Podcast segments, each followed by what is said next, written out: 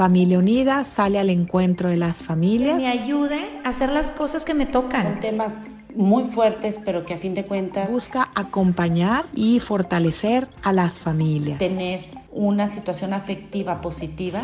Y así Familia Unida se acerca a las diferentes etapas de la vida. Hola, ¿qué tal a todos? ¿Cómo están? Agradecidísimo de estar con ustedes en este podcast acompañándote en tu vida de Familia Unida. Eh, agradecido por la invitación. Muchísimas gracias a la familia de Familia Unida.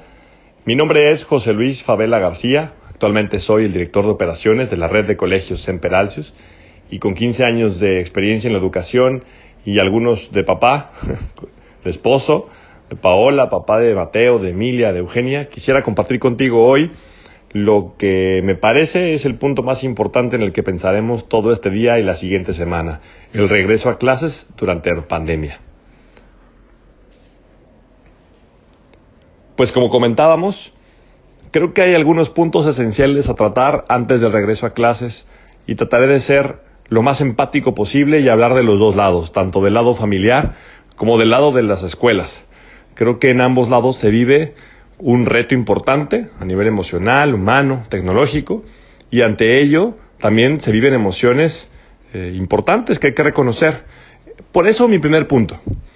Creo que lo más valioso que podremos hacer como adultos y ayudar a los niños que tenemos en casa a hacerlo es el reconocer nuestras emociones. ¿Cómo me hace sentir este regreso a clase? Puede ser que haya emociones bastante negativas ahí y no pasa nada, bienvenidas. También puede ser que te salga la sorpresa, como a mí con una de mis hijas, en la que está emocionadísima por regresar, aun cuando sea en línea. Quiere, desea estar ahí. Y obviamente para los ojos de un adulto como nosotros, pues, pues la verdad es que no nos parece tan, tan real. Pero es que esa es la magia de ser niño. El niño puede obviar esas cosas técnicas y esos obstáculos que estamos nosotros pensando y a veces hasta inventándonoslos. Porque ahí nos lo dijo la comadre, porque me lo dijo mi miedo, porque me lo dijo mi cabeza, porque me lo imaginé. Y algunos son reales, obstáculos que habrá que sobrepasar, entendimientos en línea, clases, formar la paciencia. Pero esa niña emocionada no lo ve. Y entonces es igual de válido esa emoción como quien tiene ansiedad y cierto nerviosismo por entrar a una clase que a lo mejor ni conoce, con un profesor que apenas va a darle su confianza, a lo mejor alguno de sus hijos ha cambiado de escuela y tendrá que ir a primer día de clases en un colegio en el que ni siquiera conoce físicamente. Entender, validar y escuchar esas emociones frente al regreso a clase, incluyendo la de los adultos, que creo que son de las más importantes en este minuto para poder ser el eje emocional de esa casa ante el cambio que, que viene, será el paso número uno ante cualquier cambio, claro, pero en este particular creo que va a ser de, de mucha valía. Mamá, estás haciendo un trabajo extraordinario, todo lo que puedes está lográndose. Por favor, mantén tu calma, eres más que suficiente para esa familia. Dios te diseñó exactamente con lo que necesitabas para, para estar con ella. Papá, Estás ahí para apoyar a tu familia, para abastecer también, para estar peleando tus luchas y las luchas de pareja. Estás ahí para tu señora, para tus hijos. Ellos también quieren ver que las cosas nuevas y la actitud con la que les afronten les va a enseñar, incluso mucho más que lo que van a aprender de matemáticas. Eso es muy importante. En un segundo punto, para los que somos un poquito más prácticos, es cierto que el, la ubicación, el lugar, todo esto juega como un tercer educador, dicen por ahí incluso, ¿no? Eh, es cierto que hay que dar ese paso concreto en el plan. Hombre, una vez que hemos revisado esas emociones y cómo me hacen sentir, hay que dar pasos para poder enfrentar el lunes. Y yo creo que todo lo que podamos hacer por preparar las cosas, los lugares, los útiles, las necesidades que hoy nos, nos, nos pide el regreso a clases, los usuarios, las contraseñas a la mano, un horario claro, específico, que se pueda visualizar, que le puedas comentar y que pueda ser un, un, eje de la plática, de la tarde, de la comida, decir cómo te fue en tu horario, cómo te sientes, está apretadón, te gustaría tomar un break acá, a mí también me gustaría que me dieran un break a mí como mamá, como papá, etcétera. Tener esta conversación, pero sobre todo dar los pasos concretos para llenar esos insumos que se van a necesitar.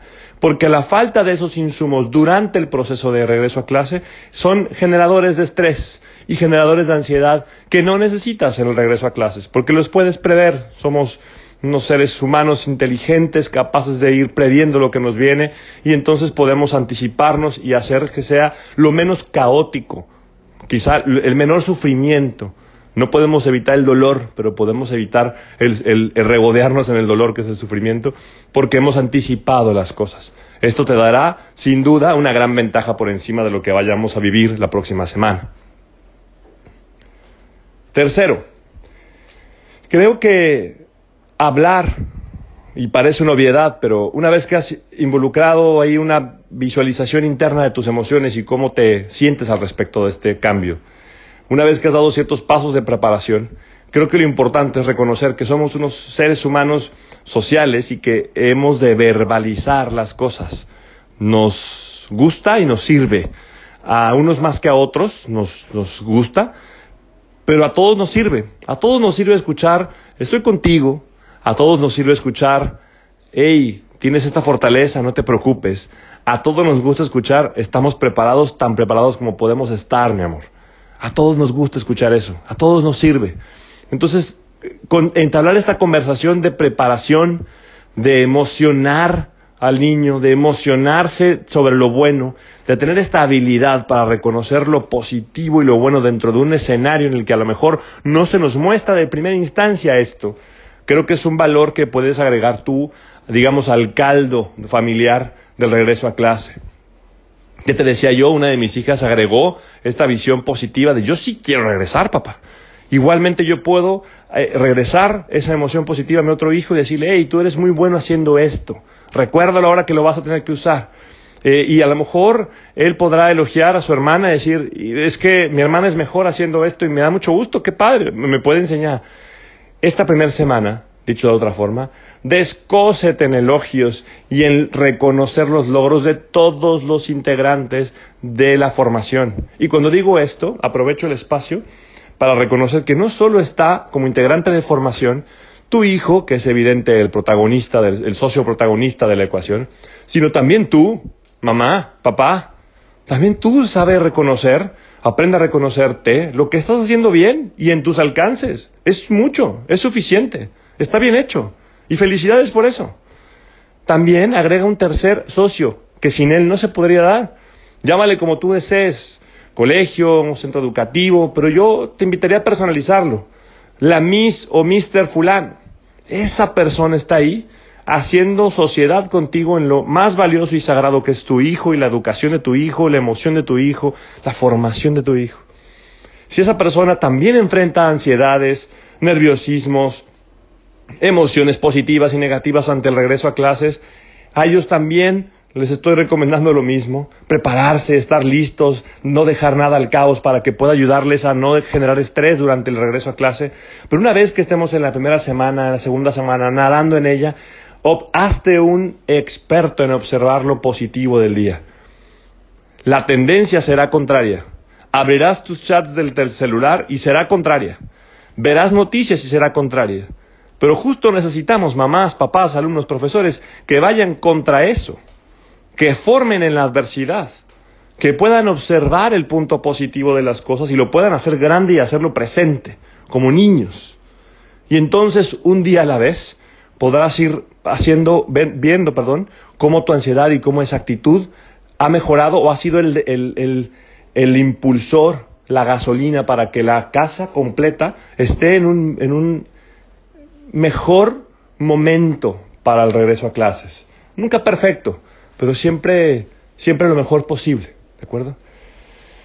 Bien, y por último, uno de los que me parece encomiables, y desde este punto agradezco infinitamente a todos los docentes, directivos de colegios en el mundo, pero obviamente con particular emoción a los docentes y, directivos y gente involucrada en la educación de la red de colegios Semperalcius en la que me honro trabajar, reconocerles su esfuerzo, reconocerles esta gran vocación que aunque cambien los canales, sigue estando presente en su creatividad y en su ánimo por seguir adelante. Eh, creo que en virtud de esto te diría, papá, ya elegiste el colegio de tu hijo o de tu hija, ya lo tienes. Por las razones que tú hayas creído que son valiosas, son valiosas. Esas razones que te llevaron ahí, ahí estás.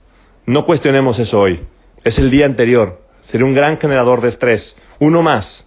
No lo cuestionemos hoy. Pero tampoco lo cuestionemos las próximas semanas. Confía en tu colegio. Porque confiar en tu colegio es confiar en tu decisión. Dicen por ahí, a manera de chiste, por favor, acéptenlo así. Por favor, elogia las decisiones de tu mujer o de tu marido, porque una de ellas eres tú. De alguna forma es lo mismo con los colegios. Lo elegiste tú. Por favor, habla y ve lo bueno. Acércate a lo que no te parece o que puede mejorar o que no te parece lo correcto y entabla una conversación, porque esa decisión de tomar el colegio fue tuya y no fue basada en la pandemia, fue basada en un largo plazo, en una decisión de vida para tu hijo. Confía en tu colegio, acércate con las personas de tu colegio. Creo que eso puede hacer que nunca en otra mejor ocasión la frase se necesita todo un pueblo para crear un hijo tenga mayor valor como ahora, en un momento histórico como este. Todos estamos aquí para formar esos niños. Colegios, Estado, familias, comunidad de amigos. Enfoquemos a todos estos actores en lo positivo y en la fertilidad de las ideas y no en lo contrario, que para eso ya hay ciertas realidades que nos recuerdan. Está en ti, está en mí, está en todos crear ese niño. Acompañémonos juntos. Muchísimas gracias por este tiempo en este podcast de Acompañándote en tu vida, de Familia Unida.